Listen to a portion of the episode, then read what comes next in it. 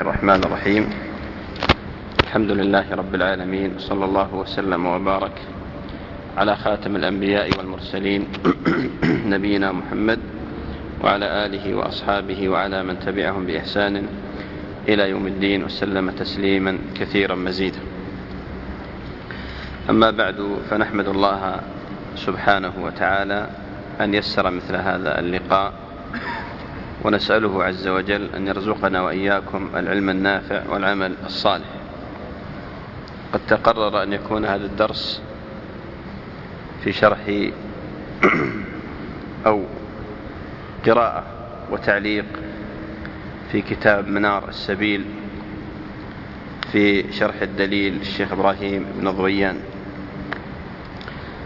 وقد علمتم من طريقتنا في الدروس السابقة أننا لا نقف كثيرا عند المقدمة أو ترجمة المصنف خاصة في الأيام هذه آه، الاعتناء بالكتب.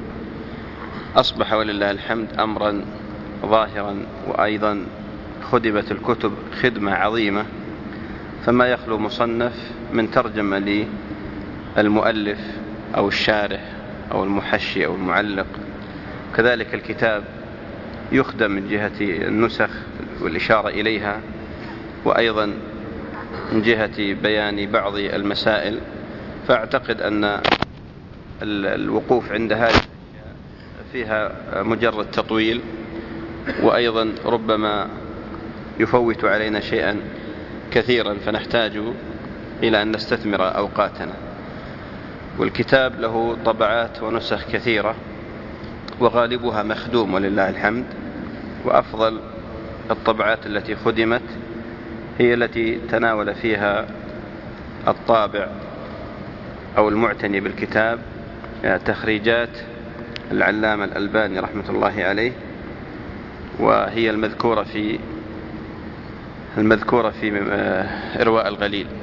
المذكورة في كتاب إرواء الغليل. تعلمون أن كتاب منار السبيل من كتب الفقه التي اشتملت على آه، ذكر النصوص من السنة وغالب كتب الفقه لا تعتني بهذا الجانب غالب كتب الفروع لا تعتني بجانب يعني ذكر الدليل وإنما تعتني بجانب التعليل والإشارة إلى الدليل. لكن الشيخ ابن ضويان رحمة الله عليه خالف القاعدة فأثرى الكتاب بجملة عظيمة من الأحاديث زادت على ثلاثة آلاف حديث وتصدى لها العلامة الألباني بالتخريج في كتابه العظيم آه، إرواء الغليل وتوقف في بعض الآثار فزاد هذا الكتاب العلامة الشيخ صالح بن عبد العزيز آل الشيخ آه، بتكملته المشهورة.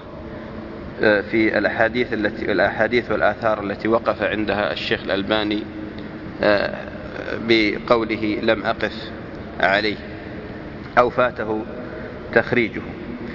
والكتاب هذا في الحقيقة من أعظم الكتب فهو شرح لمختصر دليل الطالب للشيخ مرعي بن يوسف الكرمي الحنبلي رحمة الله على الجميع. وكما ذكرت لكم فلا أريد أن أطيل الوقوف عند ترجمة الكاتب والكتاب ولا صاحب المتن وتجدونها في المقدمة. يقول المصنف رحمه الله تعالى كتاب الطهارة في شرحنا لعمدة الفقه كذلك للمحرر وقفنا عند قول أهل التصنيف كتاب. كتاب قلنا مصدر كتب يكتب كتابا وكتابة. والكتاب مأخوذ من الجمع. يقال تكتبت الكتيبة إذا اجتمعت. تكتبت الكتيبة إذا اجتمعت. فكأن الكتاب هنا معناه المجموع. فكأن المصنف رحمه الله تعالى يقول المجموع في مسائل الطهارة. كأنه يشير إلى أن معنى كتاب في هذا المقام المجموع في مسائل الطهارة المجموع في مسائل الطهارة. والكتاب في الاصطلاح هو المشتمل على جملة من الأبواب والفصول والمسائل المعهودة. الطهارة نوعان. أولا في تعريف لغة العرب الطهارة من النزاهة. طهارة من النزاهة أو التنزه. وهي نوعان طهارة حسية وطهارة معنوية. الطهارة المعنوية المتعلقة بالاعتقاد وبالقلب مثل الطهارة من الشرك الطهارة من البدع الطهارة من أدران الذنوب والمعاصي. وهذه بابها إما كتب العقائد وإما كتب السلوك. ثم يتعلق بالاعتقاد فكتبه فبابه العقائد. ما يتعلق بالتطهير من الذنوب فبابه كتب السلوك. والنوع الثاني الطهارة الحسية. الطهارة الحسية وهي المقصودة من آه هذا الكتاب. هي المقصودة من هذا الكتاب وهي طريقة آه أهل الفقه أنهم يعنون بالطهارة هنا الطهارة الحسية الطهارة الحسية. وجرت عادة الفقهاء رحمهم الله تعالى أنهم يبدأون بكتاب الطهارة. والغرض من ذلك أن الطهارة هي المدخل لأعظم ركن من أركان الإسلام بعد الشهادتين. ولما كانت الشهادتان آه، لما كان بابهما التوحيد هنا يشيرون إلى إلى أول ما يشيرون إليه الصلاة ويجعلون المدخل إليه هي الطهارة لقول النبي صلى الله عليه وآله وسلم لا يقبل الله صلاة أحدكم إذا أحدث حتى يتوضأ. والآية قبل ذلك وهي قول الله عز وجل يا أيها الذين آمنوا إذا قمتم إلى الصلاة فاغسلوا وجوهكم فاغسلوا وجوهكم. وأيضا الأحاديث في هذا كثيرة أن النبي صلى الله عليه وآله وسلم كان يعلم من يريد الصلاة إذا أنت قمت إلى الصلاة فاغسل فتوضأ وأحسن الوضوء ثم استقبل القبلة كما في حديث المسيء وغيره. إذا أردت الصلاة فأسبغ الوضوء ثم استقبل القبلة. فكان من المنطق ومن الطريقة الصحيحة أن يذكر أن يذكر كتاب الطهارة في أول كتب الفقه. بعض الفقهاء خالف في ذلك وهي, وهي طريقة المالكية أنهم يذكرون مواقيت الصلاة في أول الكتاب جريا على طريقة الإمام مالك رحمة الله عليه في ترتيبه للموطأ. رحم الله الجميع. قال كتاب الطهارة. كتاب الطهارة. كأنه يقول بأن هنا الجامع لمسائل الطهارة. قال وهي رفع الحدث. آه، عادة عادة الكتب يشيرون باللون الغليظ إلى قول الماتن وبالمخفف إلى الشارع كذا؟ قال وهي رفع الحدث أي زوال الوصف القائم بالبدن المانع من الصلاة ونحوها وزوال الخبث أي النجاسة أو زوال حكمها بالاستجمار أو التيمم هذا هو التعريف الاصطلاحي لمعنى الطهارة. قال هي رفع الحدث وزوال الخبث. قال هي رفع الحدث وزوال الخبث. الشارح رحمه الله تعالى قال في رفع الحدث قال أي زوال الوصف القائم بالبدن المانع من الصلاة ونحوها. فعندنا حدث وعندنا خبث. الحدث معنوي والخبث حسي. ومعنى الحدث هو الأمر المعنوي القائم بالبدن الذي يمنع من استباحة العبادة التي تشترط لها الطهارة. مثل الصلاة مثل الطواف بالبيت مثل قراءة القرآن على أحد القولين. وهكذا. إذا الحدث هو الوصف أو الأمر القائم بالبدن والذي يمنع المكلف من استباحة العبادة التي يشترط لها الطهارة. لأن هناك من العبادات ما لا يشترط له الطهارة. مثل إيش؟ عبادات كثيرة. ها؟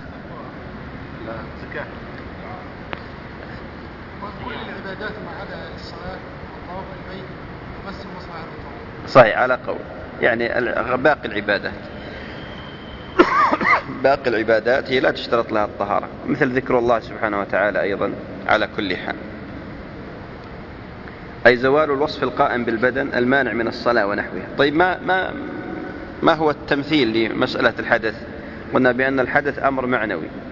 إذا أمر معنوي قائم بالبدن يمنع من استباحة المكلف للعبادة التي يشترط لها الوضوء.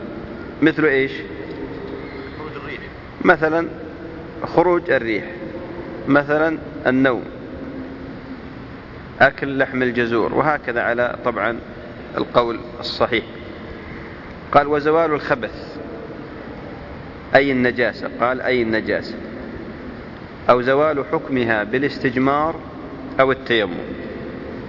زوال الخبث زوال النجاسة.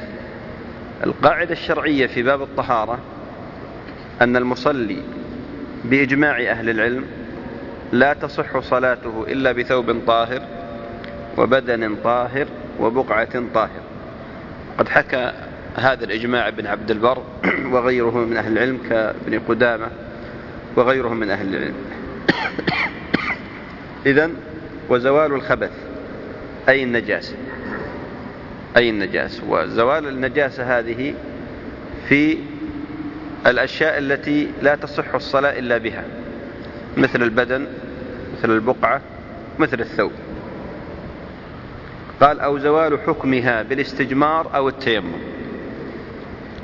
أو زوال حكمها الضمير في حكمها يعود إلى النجاسة. بالاستجمار أو التيمم.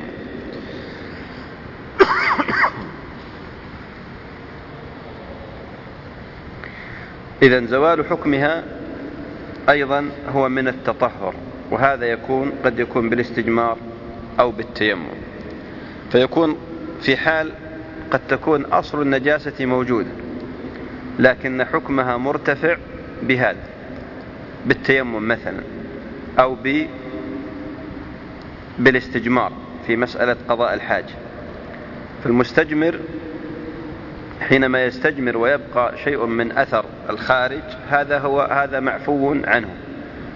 وبالنسبة للتيمم التيمم هل هو مبيح أم رافع؟ هذا خلاف بين أهل العلم. طبعا التيمم يقوم مقام الماء حال فقده أو العجز عن استعماله كما سيمر معنا بإذن الله تعالى. لكن هذا التيمم هل هو رافع أم مبيح؟ هل هو رافع أم مبيح؟ فهذا خلاف أيضا سيأتي معنا بإذن الله تعالى. والثمرة من هذا الخلاف تظهر في بقاء التيمم بمعنى أنه يصلي به خمس الصلوات الخمس أو يستبيح به كل عبادة. إذا قيل بأنه رافع وإذا قيل بأنه مبيح يحتاج إلى كل عبادة إلى تيمم إذا كانت صلوات أو قراءة قرآن أو طواف أو غير ذلك من الأشياء. قال وأقسام المياه ثلاثة. وأقسام المياه ثلاثة هذا هو الراجح من مذهب الحنابلة وهو قول جمهور العلماء. الراجح من مذهب الحنابلة أن أقسام المياه ثلاثة وهذا القول هو قول جمهور العلماء. ولم يخالف في ذلك إلا المالكية واختاره شيخ الإسلام ابن تيمية ونصره. وهو اختيار أيضا شمس الدين بن القيم رحمة الله عليه وأيضا من المعاصرين الشيخ ابن عثيمين وجمع من أهل التحقيق من ذوي العلم. فيرون بأن المياه ينقسم إلى قسمين وليس ولا ينقسم إلى ثلاثة أقسام. أما جمهور أهل العلم هم الحنابلة والشافعية والحنفية فيرون أن الماء ينقسم إلى ثلاثة أقسام طهور وطاهر ونجس. طهور وطاهر ونجس. وأما المالكية وهو القول الراجح الصحيح والذي تقتضيه الأدلة الشرعية أن الماء على قسمين طاهر ونجس. قال وأقسام المياه ثلاثة طهور وهو الباقي على خلقته التي خلق عليها سواء نبع من الأرض أو نزل من السماء على أي لون كان. هذا هو هذا هو وصف الطهور. الطهور أثره أنه طاهر بنفسه مطهر لغيره. هذا هو الطهور الماء الطهور. طاهر بنفسه مطهر لغيره. قال وهو الباقي على خلقته يعني التي خلقه الله عز وجل عليها. سواء نبع من الأرض أو نزل من السماء. نبع من الأرض مثل ماء الآبار والعيون. أو قال أو نزل من السماء. مياه الأمطار. نعم مياه الأنهار طبعا عموما والبحار. كل هذا من النوع الطاهر. النوع الطهور طبعا على تقسيم الجمهور. على أي لون كان؟ وهل للماء لون؟ هل للماء لون؟ يقول على أي لون كان؟ طيب ما هو لون الماء أولا أسود؟ طيب على أي لون كان؟ تفضل يا شيخ. بقي على حكما وليس حقيقة. فقد يتغير لكن التغير لا يخرج عن حيث الطهورية أي نعم صحيح. صحيح. نعم. هو الماء الطهور هو الذي ينبع من الأرض أو ينزل من السماء على أي لون كان سواء نزل بلون معين فقد ينزل من السماء بلون معين وهذا يحصل في بعض الأحيان. ينزل ماء بلون أسود سببه إما دخان إما كذا أو أنه بسبب بقائه أو بسبب مكثه في الأرض يتغير إلى لون آخر أو أنه بسبب اختلاطه بتربة الأرض يأخذ لون التراب. فهذا كله من النوع الطهور. قال ويرفع الحدث ويزيل الخبث. يعني الماء الطهور يرفع الحدث ويزيل الخبث يعني النجاس. لقوله تعالى وينزل عليكم من السماء ماء ليطهركم به. وقول النبي صلى الله عليه وآله وسلم اللهم طهرني بالماء والثلج والبرد. متفق عليه. وقول وقوله في البحر هو الطهور ماؤه الحل ميتت ميتت ميتته رواه الخمسة وصححه الترمذي. إذا الماء الطهور يرفع الحدث ويزيل النجس سواء كانت النجاسة طارئة أم أصلية. فكل هذه الأوصاف يرفعها الماء الطهور. قبل ذلك في تعريف الماتن رحمه الله تعالى قوله هي رفع الحدث وزوال الخبث. في نكتة لطيفة جدا وهذا التعبير أفضل من تعبير صاحب الزاد زاد المستقنع. تذكرون زاد المستقنع ماذا يقول؟ قال هو ارتفاع الحدث وإزالة الخبث. أو إزالة الخبث. التعبير بزوال وإزالة فيها نكتة لطيفة جدا. من تنبه لها؟ ها. قد يكون الزواج فاعل نعم. دون فاعل دون فاعل أحسنت. أيوة. أما الإزالة تحتاج إلى فاعل طيب. أين محل النكتة؟ فاعل. الفائدة وين؟ فرق بين الزوال والإزالة. لو زاد النجاسة. ذكرناها في درس القواعد الفقهية اللي يذكر في شرح المنظومة. زاد النجاسة بنفسها طهرت كما طهرت. بدون ما إلى إزالتها يعني ما يحتاج إلى نية. ما تحتاج أحسنت. هنا. قال وزوال بمعنى أن النجاسة لو زالت بنفسها لطهرت. يعني لو أن رجلا علق ثوبا له نجس علقه في الحوش مثلا ثم نزل مطر على الثوب فطهره. أزال النجاسة. فالنجاسة هنا إيش؟ فالثوب هنا طاهر. حتى ولو لم يقصده. لماذا؟ لأن باب التروك إذا ذكرت تذكرون في باب في, قو... في شرح القواعد الفقهية قلنا أبواب أفعال التروك هذه كلها لا تحتاج إلى نية. التروك هذه لا تحتاج إلى نية بخلاف الأفعال. أما التروك فلا تحتاج إلى نية. قال ويرفع الحدث ويزيل الخبث بقوله تعالى وينزل عليكم من السماء ماء ليطهركم به. وأيضا قول النبي صلى الله عليه وآله وسلم اللهم طهرني بالماء والثلج والبرد. لكن هل البرد والثلج يطهر صاحب الحدث أو يزيل النجس؟ بالنسبة للنجاسة قد يزيله. لكن بالنسبة للحدث هل يزيله البرد والثلج؟ مع أن القاعدة الشرعية في أبواب الوضوء أنه يشترط في في في ماء الوضوء بأن يكون بأن يسيل على أعضاء الوضوء. والثلج والبرد لا يسيل. ها؟ والحديث يقول اللهم طهرني بالماء والثلج والبرد. شيخ سعد كما قال الخطاب هذا باب التمثيل تمثيل. يعني هذا ليس في معنى في داخل في الوضوء. هذا في مسألة هو أكيد يقصد في- أول الحديث الماء. أي استدلال بأول الحديث. اللهم طهرني بالماء. قال والثلج والثلج والبرد. هذا سبيل المبالغة لأنه لم تمسهما يد قبل قبل استعماله. أي الثلج والبرد. اللهم طهرني بالماء والثلج والبرد. إحنا الآن هل يؤخذ من هذا الحديث حكم بأن البرد والثلج ممكن أن يتطهر به المكلف؟ لا يمكن. لماذا؟ لأنه لا يسيل على الأعضاء. لا يسيل على الأعضاء. وأيضا قوله في البحر هو الطهور ماؤه الحل ميتته. وهذا الحديث رواه الخمسة وصححه الترمذي وهو حديث صحيح حديث أبي هريرة أن رجلا صرح بعض أهل الحديث باسمه وهو عبد الله المدلجي سأل النبي صلى الله عليه وآله وسلم قال إنا نركب البحر وليس معنا إلا ماء قليل فهل نتوضأ من ماء البحر؟ فقال هو الطهور ماؤه الحل ميتته فدل هذا على أن ماء البحر طهور. يعني طاهر بنفسه مطهر لغيره.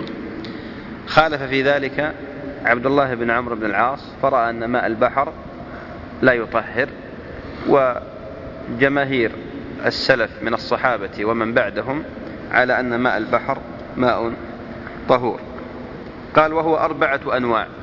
الضمير فيه هو يعود إلى الماء الطهور هو النوع الأول. عفوا. آه، على نعم القسم الأول وهو الماء الطهور. قال أولا ماء يحرم استعماله ولا يرفع الحدث.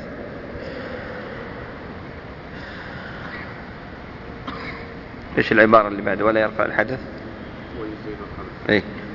ماء يحرم استعماله ولا يرفع الحدث ويزيل الخبث وهو ما ليس مباحا. كمغصوب ونحوه. لقول النبي صلى الله عليه وآله وسلم في خطبته يوم النحر بمنى إن دماءكم وأموالكم عليكم حرام كحرمة يومكم هذا. في شهركم هذا في بلدكم هذا رواه مسلم من حديث جابر. هذا نوع من أنواع المياه الطاهرة الماء الطهور وهو الماء غير المباح. ماء غير المباح. مثل له الحنابلة بالماء المغصوب وخرج عليه الأصحاب وجها وهو الماء المسروق والمنهوب. فقالوا هو كالمغصوب وهذا مما انفرد به الحنابلة عن عن جمهور أهل العلم. هذه من مفردات المذهب أن الماء المغصوب لا يصح التطهر به فهو لا يرفع الحدث لكنهم قالوا يزيل النجس يزيل النجس. واستدلوا بقول النبي صلى الله عليه وآله وسلم إن دماءكم وأموالكم عليكم حرام كحرمة يومكم هذا في شهركم هذا في بلدكم هذا. وقالوا بأن القاعدة الشرعية أن النهي يقتضي الفساد. فإذا ورد النهي على أمر معين اقتضى فساده. اقتضى فساده. وما بني عليه فهو فاسد أيضا. خالف في ذلك الأئمة الثلاثة.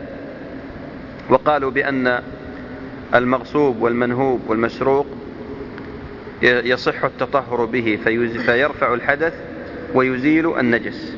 يرفع الحدث ويزيل النجس. وقاعدتهم في هذا أن النهي يقتضي الفساد إذا كان عائدا إلى ذات المنهي عنه. أما إذا كان عائدا إلى وصفه فلا يقتضي الفساد. وهذا هو الصحيح الراجح من القاعدة الأصولية وقد تكلمنا عليها أيضا في درس القواعد الفقهية بتوسع. إذا الصحيح خلاف المذهب عند الحنابلة وهو أن الماء المغصوب يصح, يصح التطهر به فهو يرفع الحدث. والتفريق بين كونه آه، لا يرفع الحدث ولكنه يزيل الخبث آه، تفريق حقيقة يعني لا ليس عليه دليل. فيلزمهم أن يذهبوا إلى أنه كما أنه لا يرفع الحدث أنه لا يزيل النجس إلا أن قاعدتهم في مسألة التروك قد ترد في هذا الباب وهو أن أن باب التروك لا يحتاج إلى نية وإزالة الأخباث من باب التروك من باب الترك. إذا الصحيح بأن الماء المغصوب يصح التطهر به مع الكراهة. قال وماء يعني ثانيا هذه الآن يمثل على الماء المحرم الماء اللي الطهور الذي لا يعني لا يصح التطهر به. الماء اللي اللي أصله طهور ولكن لا يصح التطهر به لوصف عارف. ذكرنا اولا المغصوب وقلنا بأن الصحيح خلاف قول الحنابل الثاني قال وماء يرفع حدث الأنثى للرجل البالغ والخنثى وهو ما خلت به المرأة المكلفة لطهارة كاملة عن حدث. ماء يرفع حدث الأنثى. لا الرجل البالغ والخنثى وهو ما خلت به المرأة المكلفة لطهارة كاملة عن حدث. لحديث الحكم بن عمرو الغفاري رضي الله عنه أن رسول الله صلى الله عليه وآله وسلم نهى أن يتوضأ الرجل بفضل طهور المرأة. رواه الخمس. وقال أحمد جماعة كرهوه. وخصصناه بالخلوة لقول عبد الله بن سرجس توضأ أنت ها هنا وهي ها هنا فأما إذا خلت به فلا تقربنه.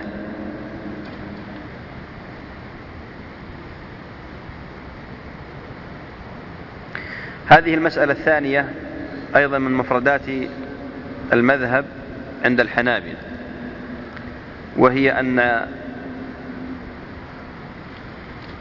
أنه لا يصح للرجل البالغ أن يتوضأ بفضل طهور المرأة بفضل طهور المرأة. عندنا في هذا مسائل ما معنى آه، فضل طهور المرأة؟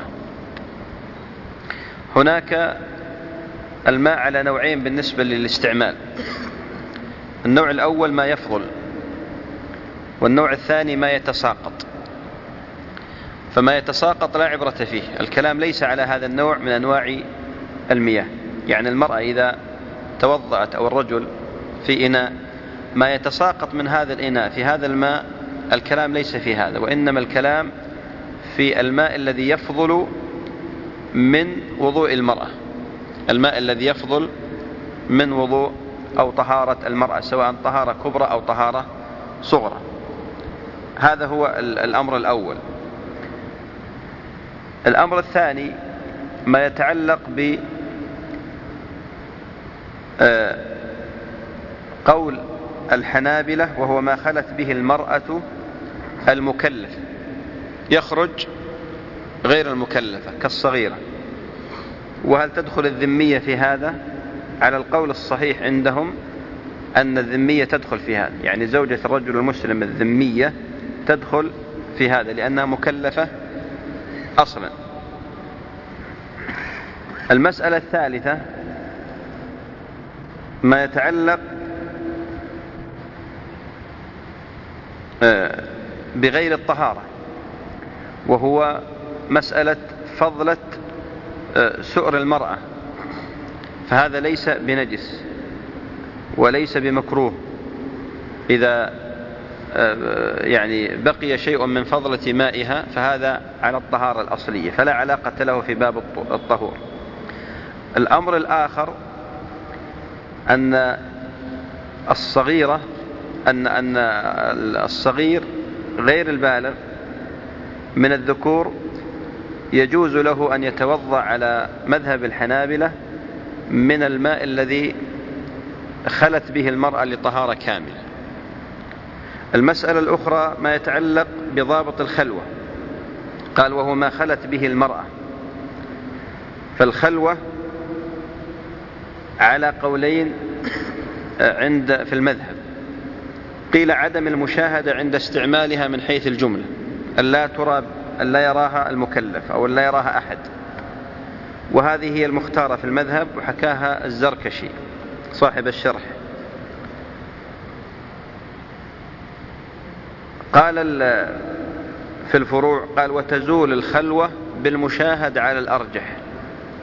القول الثاني عن الإمام أحمد في تفسير الخلوة قال هو الانفراد سواء شهدت أم لا. وهذا الذي اختارها أبو الوفاء بن عقيل رحمه الله تعالى. إذا الخلوة على معنيين. المعنى الأول ما هو؟ عدم الرؤية. عدم الرؤية. المعنى الثاني الانفراد. المعنى الثاني الانفراد.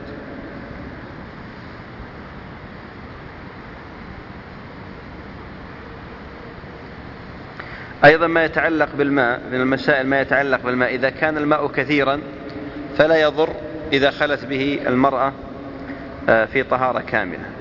وتعبير الفقهاء في أبواب الفقهاء بالكثير ينصرف إلى القلتين فأكثر وبالقليل هو ما دون القلتين.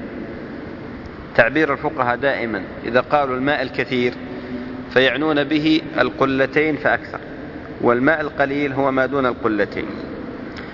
إذن من مفردات المذهب أن المكلفة ولو كانت ذمية إذا خلت بطهارة كاملة عن حدث بماء قليل قالوا بأن هذا الماء طهور ولكنه غير مطهر يعني على القسم الثاني وهو الطاهر ولكنه غير مطهر. لا يرفع حدث الرجل البالغ ولا الخنثى.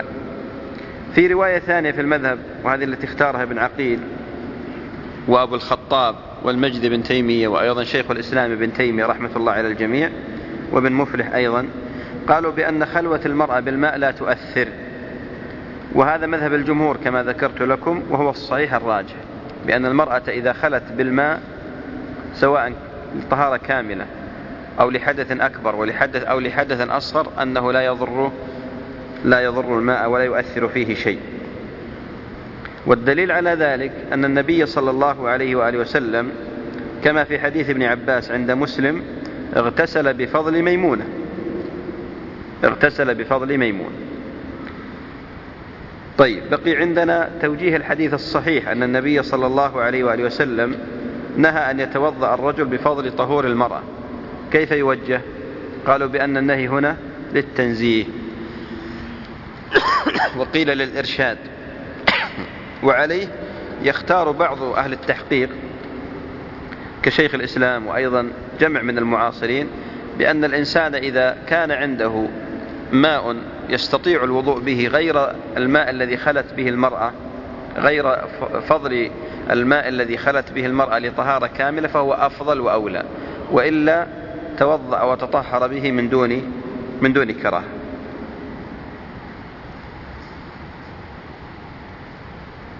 قال وماء يكره استعماله. هذا النوع الثاني من أنواع الماء الطهور. قال وماء يكره استعماله مع عدم الاحتياج إليه وهو ماء بئر بمقبرة. قال في الفروع في الأطعمة وكره أحمد ماء بئر بين القبور. وشوكها وبقلها. قال ابن عقيل كما سمد بنجس والجلالة انتهى.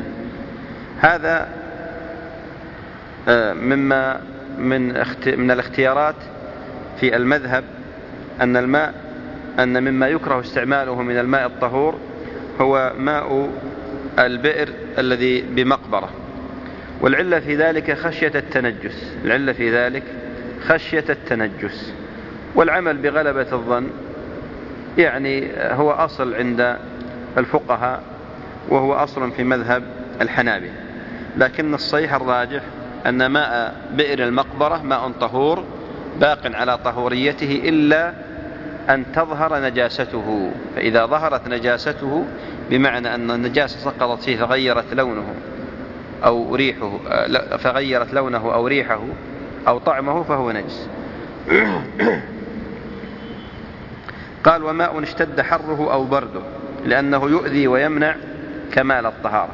يعني من الأشياء التي كرهها الحنابلة الماء ماء شديد الحرارة وشديد البرودة.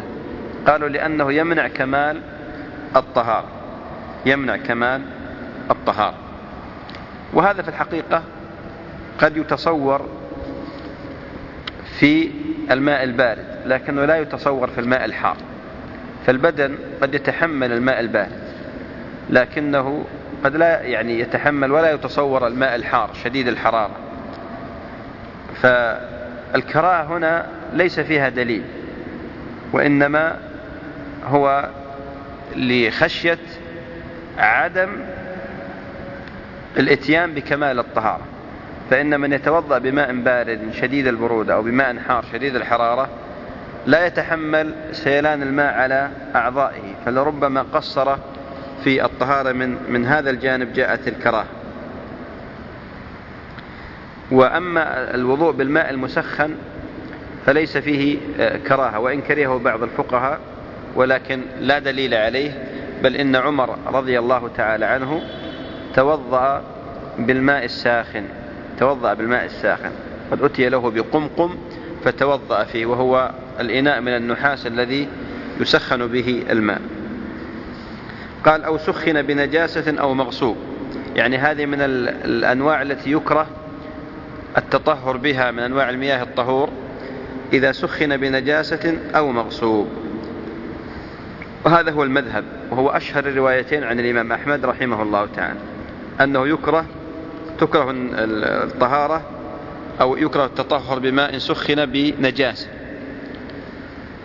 أو سخن بمغصوب. بالنسبة للمغصوب على قاعدتهم السابقة وهي أن النهي يقتضي الفساد.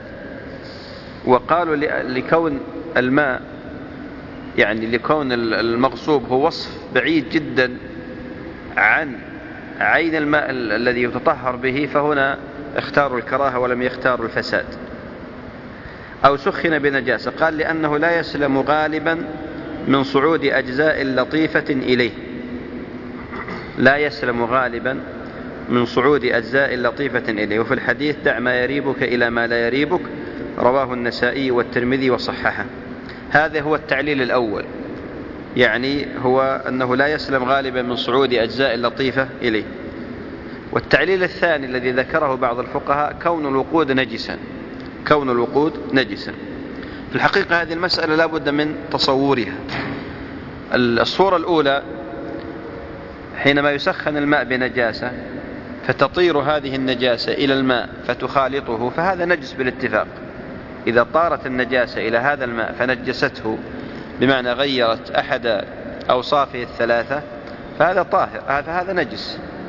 النوع الثاني أن يغلب أن أن أن يشك في آه، في آه، عفوا الصورة الثانية أن تطير أن يطير شيء من هذه النجاسة إلى هذا الماء ولا يغير شيئا من أوصافه الثلاث. وهذا على القول الصحيح بأنه طاهر مطهر. على القول الصحيح وهو قول المالكية واختيار شيخ الإسلام بأنه طاهر مطهر ما دام أنه لم يغير أحد أوصافه الثلاث.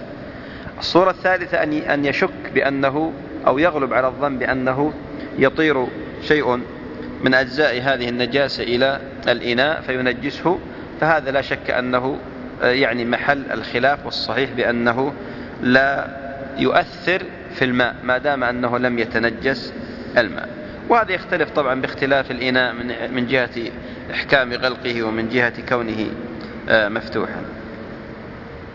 قال أو استعمل في طهارة لم تجب لتجديد وغسل جمعة. هذا من الماء الذي يكره استعماله. قال إذا استعمل في طهارة لم تجب مثل تجديد الوضوء مثل تجديد الوضوء ومثل غسل الجمعة على القول باستحبابه. هذا على القول باستحبابه. فقالوا هذا الماء المستعمل يكره يكره استعماله.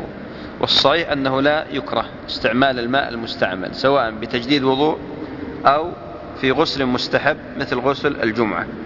فقد ثبت أن النبي صلى الله عليه وآله وسلم مسح رأسه بما تبقى من ماء يده.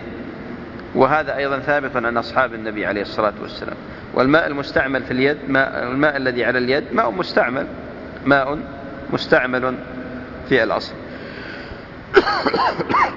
أو في غسل كافر. خروجا من خلاف من قال يسلبه الطهورية.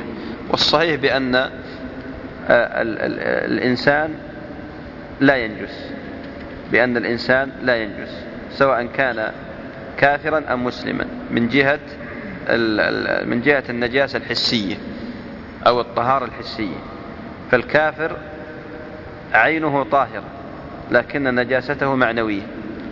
قول الله عز وجل إنما المشرك المشركون نجس المقصود بالنجاسة هنا المعنوية نجاسة الاعتقاد. نجاسة الشرك. أما حسية فثبت أن النبي صلى الله عليه وآله وسلم آه، أسكن نصارى نجران في المسجد وأيضا آه، جلسوا عنده وصافحهم. وفي هذا أدلة كثيرة على أن الكافر ليس بنجس عينا. والشريعة أباحت نكاح المرأة الكتابية. والأدلة في هذا حقيقة أكثر من أن تحصر. قال أو تغير بملح مائي كالملح البحري لأنه منعقد من الماء. كالملح البحري لأنه منعقد من الماء. في فرق عندنا بين الملح المائي والملح المعدني. الملح المائي هذا الذي يستعمل الآن في الطعام والملح المعدني خلاف ذلك. الملح المعدني خلاف هذا الملح ها؟ سموه إيش؟ صخري. إي نعم. معدني أو صخري صحيح. بالنسبة للملح المائي قالوا يكره التطهر به. قالوا لأنه ينعقد عن الماء. والصحيح أنه لا كراهة فيه. ما دام أنه لم يسلب اسمه فلا كراهة فيه. أما الملح المعدني وهو الذي إذا خالط الماء سلبه الطهورية إلى الطاهرية فهذا يظهر لي أنه آه، يظهر لي أنه لا يجوز أنه يكره التطهر به. أو قال أو بما لا يمازجه كتغيره بالعود القماري وقطع الكافور والدهن على اختلاف أنواعه لأنه تغير عن مجاورة لأنه لا يمازج الماء وكراهته خروجا من الخلاف. قال في الشرح وفي معناه ما تغير بالقطران بالقطران والزفت والشمع لأن فيه دهنية يتغير بها الماء. هنا مسألة التعليل بالخلاف. هل هذه المسألة يعني هل هذه القاعدة صحيحة أم لا؟ القاعدة الشرعية بأن التعليل بالخلاف ضعيف. فإذا حصل خلاف بين العلماء في مسألة ما ثم قال والراجح كذا خروجا من الخلاف هذه ليست بطريقة أهل العلم من ذوي التحقيق ولذلك قالوا لا يجوز التعليل بالخلاف. لا يجوز التعليل بالخلاف. بالنسبة لما يمازج الماء على قسمين قسم يسلب الماء اسمه فيتحول الماء يقال هذا الآن أصبح ماء ورد هذا أصبح لبن أصبح شاي أصبح قهوة أصبح كذا هذا لا شك أنه لا يدخل في آه، معنى الماء الذي يستعمل في رفع الحدث وفي إزالة النجس في إزالة النجس على أحد القولين إلا هناك قول بأن بأن كل مائع يزيل النجاس كما سيمر معنا بإذن الله. أما إذا لم يسلبه الطهورية لم يسلبه اسمه لم يسلب الماء اسمه فهذا على قسمين ممازج ومنفصل غير ممازج. ممازج مختلط بالماء مثل الملح وغير ممازج مثل العود القماري والدهن. هذا يكون منفصل باستطاعتك أن تفصله عن الماء. بالنسبة للممازج يكرهونه ولغير الممازج لا يكرهونه. والصحيح بأن كلا النوعين يجوز التطهر بهما من دون كراهة ما دام أن اسم الماء آه، باقيا. قال ولا يكره ماء زمزم إلا في إزالة الخبث. منه لحديث أسامة رضي الله عنه أن رسول الله صلى الله عليه وآله وسلم دعا بسجل من ماء زمزم فشرب منه وتوضأ. رواه أحمد عن علي. وعنه التعبير بعنه في كتب الفقه يشير إلى إمام المذهب. إمام المذهب. يعني عنه عن الإمام أحمد. يكره الغسل لقول ابن عباس رضي الله عنهما لا أحلها لمغتسل. وخص الشيخ تقي الدين الكراهة بغسل, بغسل الجناب. التعبير في كتب الفقهاء بتقي الدين يقصدون به شيخ الإسلام ابن تيمية رحمة الله يعني ويقصدون بالموفق من؟ ابن قدامة وبالشارح من؟ ابن قدامة. صاحب الشرح الكبير. والمجد. جد شيخ الإسلام ابن وهكذا. هذه من التعبير من طالب العلم أن يتعلمها. التعبير بالقاضي عند المذاهب الأربعة هناك تعبير يقولون قال القاضي. عند الحنابلة إذا قيل قال القاضي يقصد منه أبو يعلى الكبير وليس الصغير. طيب عند الحنفية قاضي خان قاضي خان. عند المالكية عياض. عند الشافعية ها؟ لا لا فيه. لا يقصدون البيضاوي. الشافعية يقصدون البيضاوي بالنسبة لماء زمزم ماء مبارك ثبت في ذلك أحاديث كثيرة عن النبي صلى الله عليه وسلم بأنه ماء مبارك. قال ماء زمزم لما شرب له وقال ماء زمزم طعام طعم وشفاء سقم. والنبي صلى الله عليه وسلم حث على الشرب منه بالنسبة لمن حج واعتمر وعلى التضلع.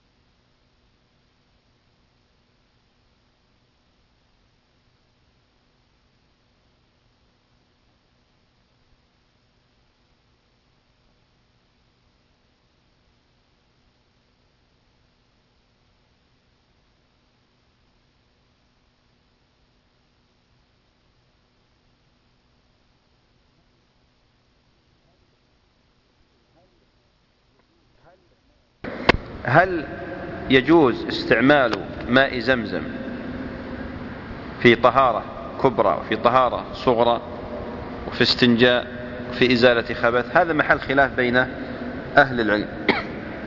بالنسبة للوضوء جمهور أهل العلم على جواز استعمال ماء زمزم آه، في الوضوء. واستدلوا بحديث أسامة رضي الله عنه أن النبي صلى الله عليه وآله وسلم دعا بسجل من ماء من ماء زمزم فشرب منه وتوضأ. وأيضا بحديث علي وهو نفس هذا الحديث بأن النبي صلى الله عليه وسلم دعا بسجل من ماء فشرب منه وتوضأ. وثبت عن أحمد الإمام أحمد رحمة الله عليه الكراهة كراهية استعمال ماء زمزم في الوضوء. والمشهور في مذهب الحنابلة عدم الكراهة. المشهور في مذهب الحنابلة عدم الكراهة. لكن إحدى الروايتين عن الإمام أحمد وهي الراجحة عنه الكراهة. بالنسبة للاغتسال الجمهور أيضا على الجواز كالوضوء ولكن الإمام أحمد كره الاغتسال أيضا كما هي القاعدة عنده في في الوضوء بل شدد فيها. وقد اختار الكراهة كراهية الاغتسال بماء زمزم شيخ الإسلام ابن تيمية رحمة الله عليه. يعني واحتج بحديث العباس وبحديث ابنه عبد الله بن عباس. حديث العباس آه، آه، لا أحلها لمغتسل وأيضا هو حديث لابن عباس أيضا. قالوا بأني لا قال لا أحلها لمغتسل. هذا حديث ابن عباس. أما العباس فقال لا أحله لمغتسل وهو المتوضئ وشارب كذا.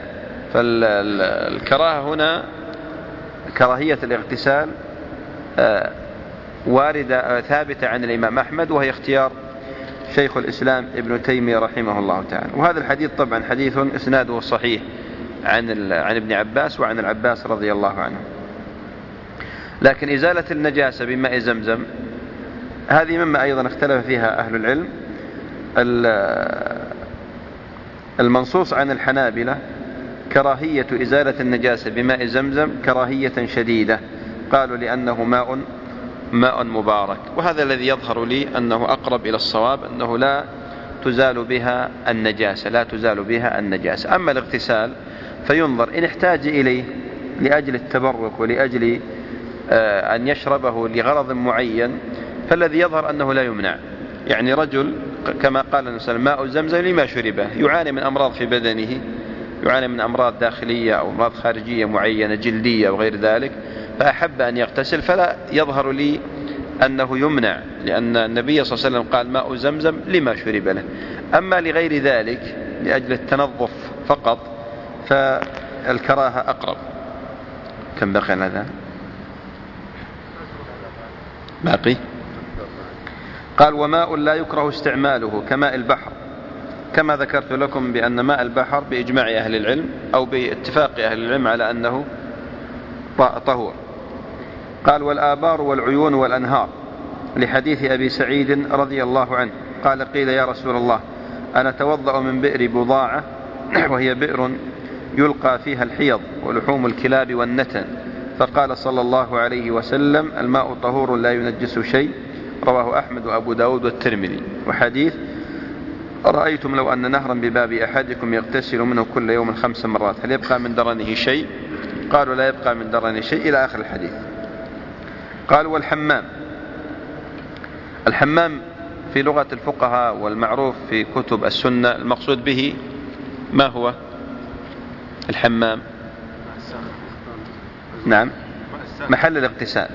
وهي أحواض فيها ماء ساخن يغتسل فيها الناس يجتمعون فيها فيغتسلون.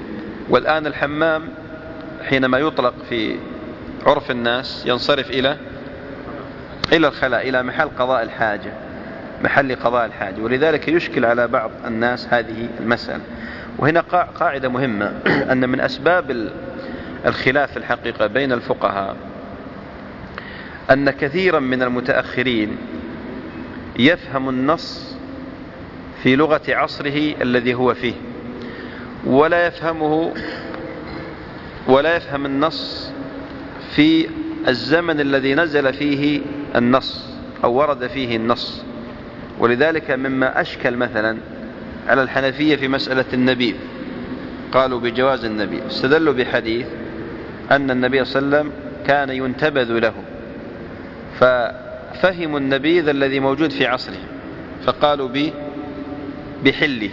ومع أن النبيذ الموجود هناك ما هو؟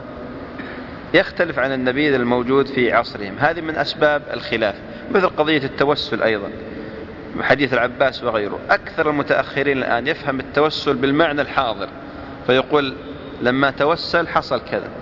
لكن لو نرجع إلى لغة السلف لغة النص الذي آه، إلى الزمن الذي نزل فيه النص نجد بأن مفهوم التوسل مفهوم النبيذ مفهوم كذا له المعنى وهو الذي ينبغي أن يفهم على وفق فهم الزمن الذي نزل فيه وهو زمن الصحابة رضي الله عنهم وأرضاهم. قال والحمام لأن الصحابة رضي الله عنهم دخلوا الحمام ورخصوا فيه ومن نقل عنه الكراهة علل بخوف مشاهدة العورة أو قصد التنعم به ذكره في الفروع.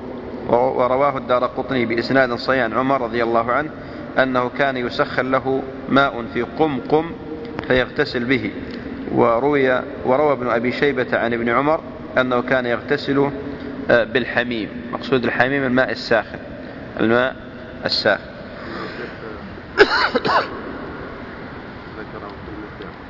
ذكره وين؟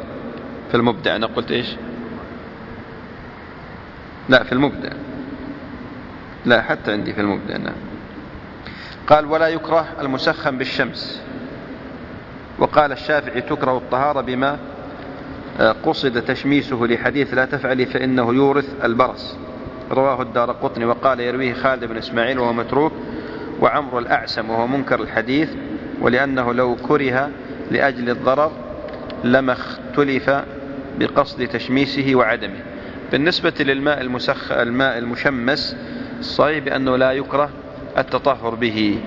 والمذهب عند الشافعية القول الرواية عن الإمام الشافعي بأنه يكره يكره التطهر به قال لأنه يورث البرص. وأما الحديث الذي يذكرونه فحديث موضوع لا يصح أبدا. وحتى في يعني آه، في عمل الأطباء لا يقولون بهذا. فأهل الطب يقولون بأن الماء المشمس لا يورث أي شيء من الأمراض. والمتغير بطول المكث يعني ولا يكره التطهر بماء تغير بسبب طول مكثه. وهو الآجن متغير. ولونه إما أن يكون إلى أخضر ويكون إلى آه، لون التراب. هذا كله مما يجوز التطهر به لأنه تغير بطاهر ولم يتغير بنجس. قال ابن المنذر أجمع كل من نحفظ عنه أن الوضوء بالماء الآجن جائز. سوى ابن سيرين وكذلك ما تغير في آنية الأدم والنحاس لأن الصحابة كانوا يسافرون وغالب أسقيتهم الأدم وهو وهي آه، تغير أوصاف الماء عادة ولم يكونوا يتيممون معها قاله في الشرح. أو بالريح من نحو ميتة. قال في الشرح لا نعلم في ذلك خلافا. يعني إذا تغير الماء إذا جاورت الماء ميتة فتغير الماء تغيرت رائحة الماء بسبب المجاورة فهذا يجوز التطهر به من دون كراهة من دون كراهة. وهذا قد يكون محل إجماع لأنه ليس هناك من خالف. قال أو بما يشق صون الماء عنه كطحلب وورق الشجر ما لم يوضع. الطحلب معروف وأيضا ورق الشجر المتساقط. آه، وكذلك ما تغير بممره على كبريت وقار وغيرهما وورق شجر على السواقي والبرك وما تلقيه الريح والسيول في الماء من الحشيش والتبن ونحوهما لأنه لا يمكن صون الماء عنه قاله في الكافي نكتفي بهذا القدر مع أنني كان بودي أن أكمل الفصل لأن يعني طريقتنا في هذه في هذا الشرح أننا نأخذ في كل درس فصلا كاملا ونقف عند المسائل وقفات يسيرة. نكتفي بهذا القدر الذي عنده السؤال أو استفسار. تفضل يا شيخ. آخر مسألة قال ما لم يوضع أي نعم. هو كأنه يشير إلى أن الطحلب وورق الشجر إذا وضع قصدا في الماء كره استعماله وأما إذا كان آه، كان من غير سبب من غير وضع بمعنى أنها تكونت في هذا الماء بفعل مثلا آه، طول المكث أو بفعل الرياح بالنسبة للشجر فلا يكره. فهو يفرق بين الوضع وضع الإنسان فيها وبين كونها من دون سبب. الله يحفظك. الآن إذا كان عندنا ماء لم يتغير لا طعمه ولا ريحه ولا لونه لكن أثبت التحليل في عصرنا الآن أن الماء فيه ضرر. الماء فيه ضرر؟ فهل يحرم؟ مثل إيش؟ صورته مثل إيش؟ يعني كان قريبا من مكان الصرف صرف الصحي اي لكن الماء لا يظهر عليه أي تغير لا في الطعم ولا في الريح ولا في الطعم لكن في التحليل أثبتوا أن فيه آه، ما يضر بالجسم. والله ما أدري هل يتصور هذا؟ يعني هل يتصور الماء إما أن يتغير طعمه أو لونه أو ريحه بالنسبة بنجاسة فإذا ثبت بأن هذا الماء مضر لأنه متغير بنجاسة ووقعت فيه فذابت في هذا الماء وغيرت طعمه فهو نجس. فلا يتصور أنا في في في تقدير أنه لا يتصور. حصل عندنا. في إيه؟ أكيد متغير بطعم. ريحه. غريب على العموم إذا ثبت هذا فالاحتياط أولى. لكن إن لم يوجد إلا هذا الماء فالأصل العمل بالظاهر. لا لا ما نستطيع. لأن النص إجماع أهل العلم على أنه إذا تغير لونه أو طعمه أو ريحه بنجاسة حلت فيه ولم تجاوره. لأن النجاسة المجاورة لا تؤثر في الماء. تفضل يا شيخ. نعم. اللي هو. هذا بئر بضاعة. هذا إن شاء الله بإذن الله الدرس القادم سنزيده شرحا بإذن الله تعالى وهي ما يتعلق بحديث بضاعة وحديث القلتين. قول سلم إذا بلغ الماء قلتين لم يحمل الخبث. وحديث بضاعة قال الماء طهور لا ينجسه شيء. والعمل على حديث بضاعة هو هو هو الراجح بإذن الله تعالى. فالماء عموما على قسمين ماء قليل وماء كثير هذا بالنسبة لتفسير الجمهور أو تقسيم الجمهور. الكثير قالوا ما بلغ قلتين فأكثر. وهي الآن في يعني في التقدير الحالي 270 لتر تقريبا 270 لتر. والقليل ما هو دون ذلك. مفهوم حديث القلتين أن ما دون القلتين يحمل النجاسة. ومنطوق حديث آه، حديث آه، بئر بضاعة أن الماء لا ينجسه شيء. معلوم أن دلالة المنطوق مقدمة على دلالة المفهوم. وهذا مذهب الإمام مالك وهو الذي اختاره شيخ الإسلام. وقد يعني ذكرنا هذه المسألة في شرح المحرر لكن إن شاء الله في الدرس القادم نزيده. فالماء عموما سواء كان قليلا أم كثيرا إذا سقطت فيه نجاسة ولم تغير أحد أوصافه الثلاثة فهو ماء طهور يجوز استعماله يرفع الحدث ويزيل النجس. لو أن إبريقا الآن صغير سقطت به قطرة بول فينظر في هذا الماء فإن تغيرت رائحته أو لونه أو طعمه فهو نجس وإن لم تتغير فليس بنجس وهذا هو القول الصحيح والذي عليه الأدلة. وحديث القلتين يعني نشرحه بزيادة إن شاء الله. المجال المعالجة هذه من النوازل حقيقة. يعني الآن اللي معالجة المياه من النوازل. وهذا محل خلاف الآن بين الفقهاء المعاصرين. آه، بعضهم يرى بأن النسبة إذا كانت يعني بلغت التمام أو دون ذلك فيرى بأنها ترفع الحدث عليكم السلام وتزيل النجس. ومن الفقهاء المعاصرين قالوا بأنها تزيل النجس ولا ترفع الحدث بمعنى لا يجوز التطهر بها ولكن يجوز إزالة النجاسة يجوز سقيها يجوز الجلوس على مكان سقي به هذا الماء وغير ذلك. وهذه مسألة لعلنا أيضا نذكرها في أبواب آه، في الماء النجس القسم الثالث. لا أحلها لمغتسل حديث ولا قول الصحابة هذا قول آه، ابن عباس وقول آه، وقول عباس وله حكم الرفع. هذه الأحاديث التي لها حكم الرفع. أي نعم. هو الكلام على حديث العباس هل قاله قبل الإسلام أو بعد الإسلام؟ هذا محل خلاف والحديث طبعا عند الفاكهي وعند الأزرقي في أخبار مكة وهو بسند صحيح صححه جمع من أهل العلم. لكن قالوا هل قالوا قبل أن يسلم أم بعد ما يسلم؟ كان من السقاط هو. ابن عباس قال هو إسناد حديث ابن عباس جيد فله حكم الرفع إلى النبي صلى الله عليه وسلم. تفضل إيش نعم. الماء الموقوف على الشرب؟ يعني إيه؟ والله ما أحفظ قول الحنابلة فيها اي نعم. فعلا نراجع إن شاء الله. شيخ حديث ابن عباس قال لا احلها للمغتسل لماذا ما قلنا بالتحريم؟ لا أحلها؟ لا أحلها للمغتسل ماء زمزم إيه؟ لم نقل بالتحريم. لا العلماء قالوا بأن لا أحل على سبيل الكراهة. يعني فسروا قول ابن, عبا ابن عباس على أنه للكراهة لا أحلها يعني كراهة تنزيهية بدليل أن النبي صلى الله عليه وسلم توضأ.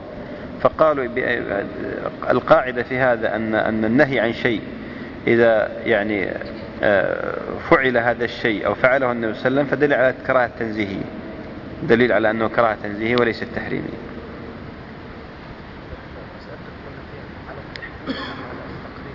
لا هي على التقريب. هي بقلال هجر قالوا 500 رطل بالعراقي وهذا غير معروف المقياس قديم الظاهر. آه وأيضا قالوا 300 صاع بالدمشقي وأيضا بالصاع النبوي لكن المقدر بالصاع النبوي وهو ما يعادل الآن 270 لتر. إحنا طريقتنا إن شاء الله في الدرس نقف عند الأذان لكن عندنا اليوم ظرف ضروري نذهب. إمام الحرم المدني موجود الآن في رأس الخيمة. فالمقصود بأننا عند الأذان نقف وبعد الأذان نأخذ الأسئلة بقدر الوقت الذي تقام فيه الصلاة فقط. إلا إذا حصل أننا مثلا أنهينا الدرس قبل الأذان لا بأس بأخذ الأسئلة حول الدرس. جزاكم الله خير. صلى الله وسلم على نبينا محمد.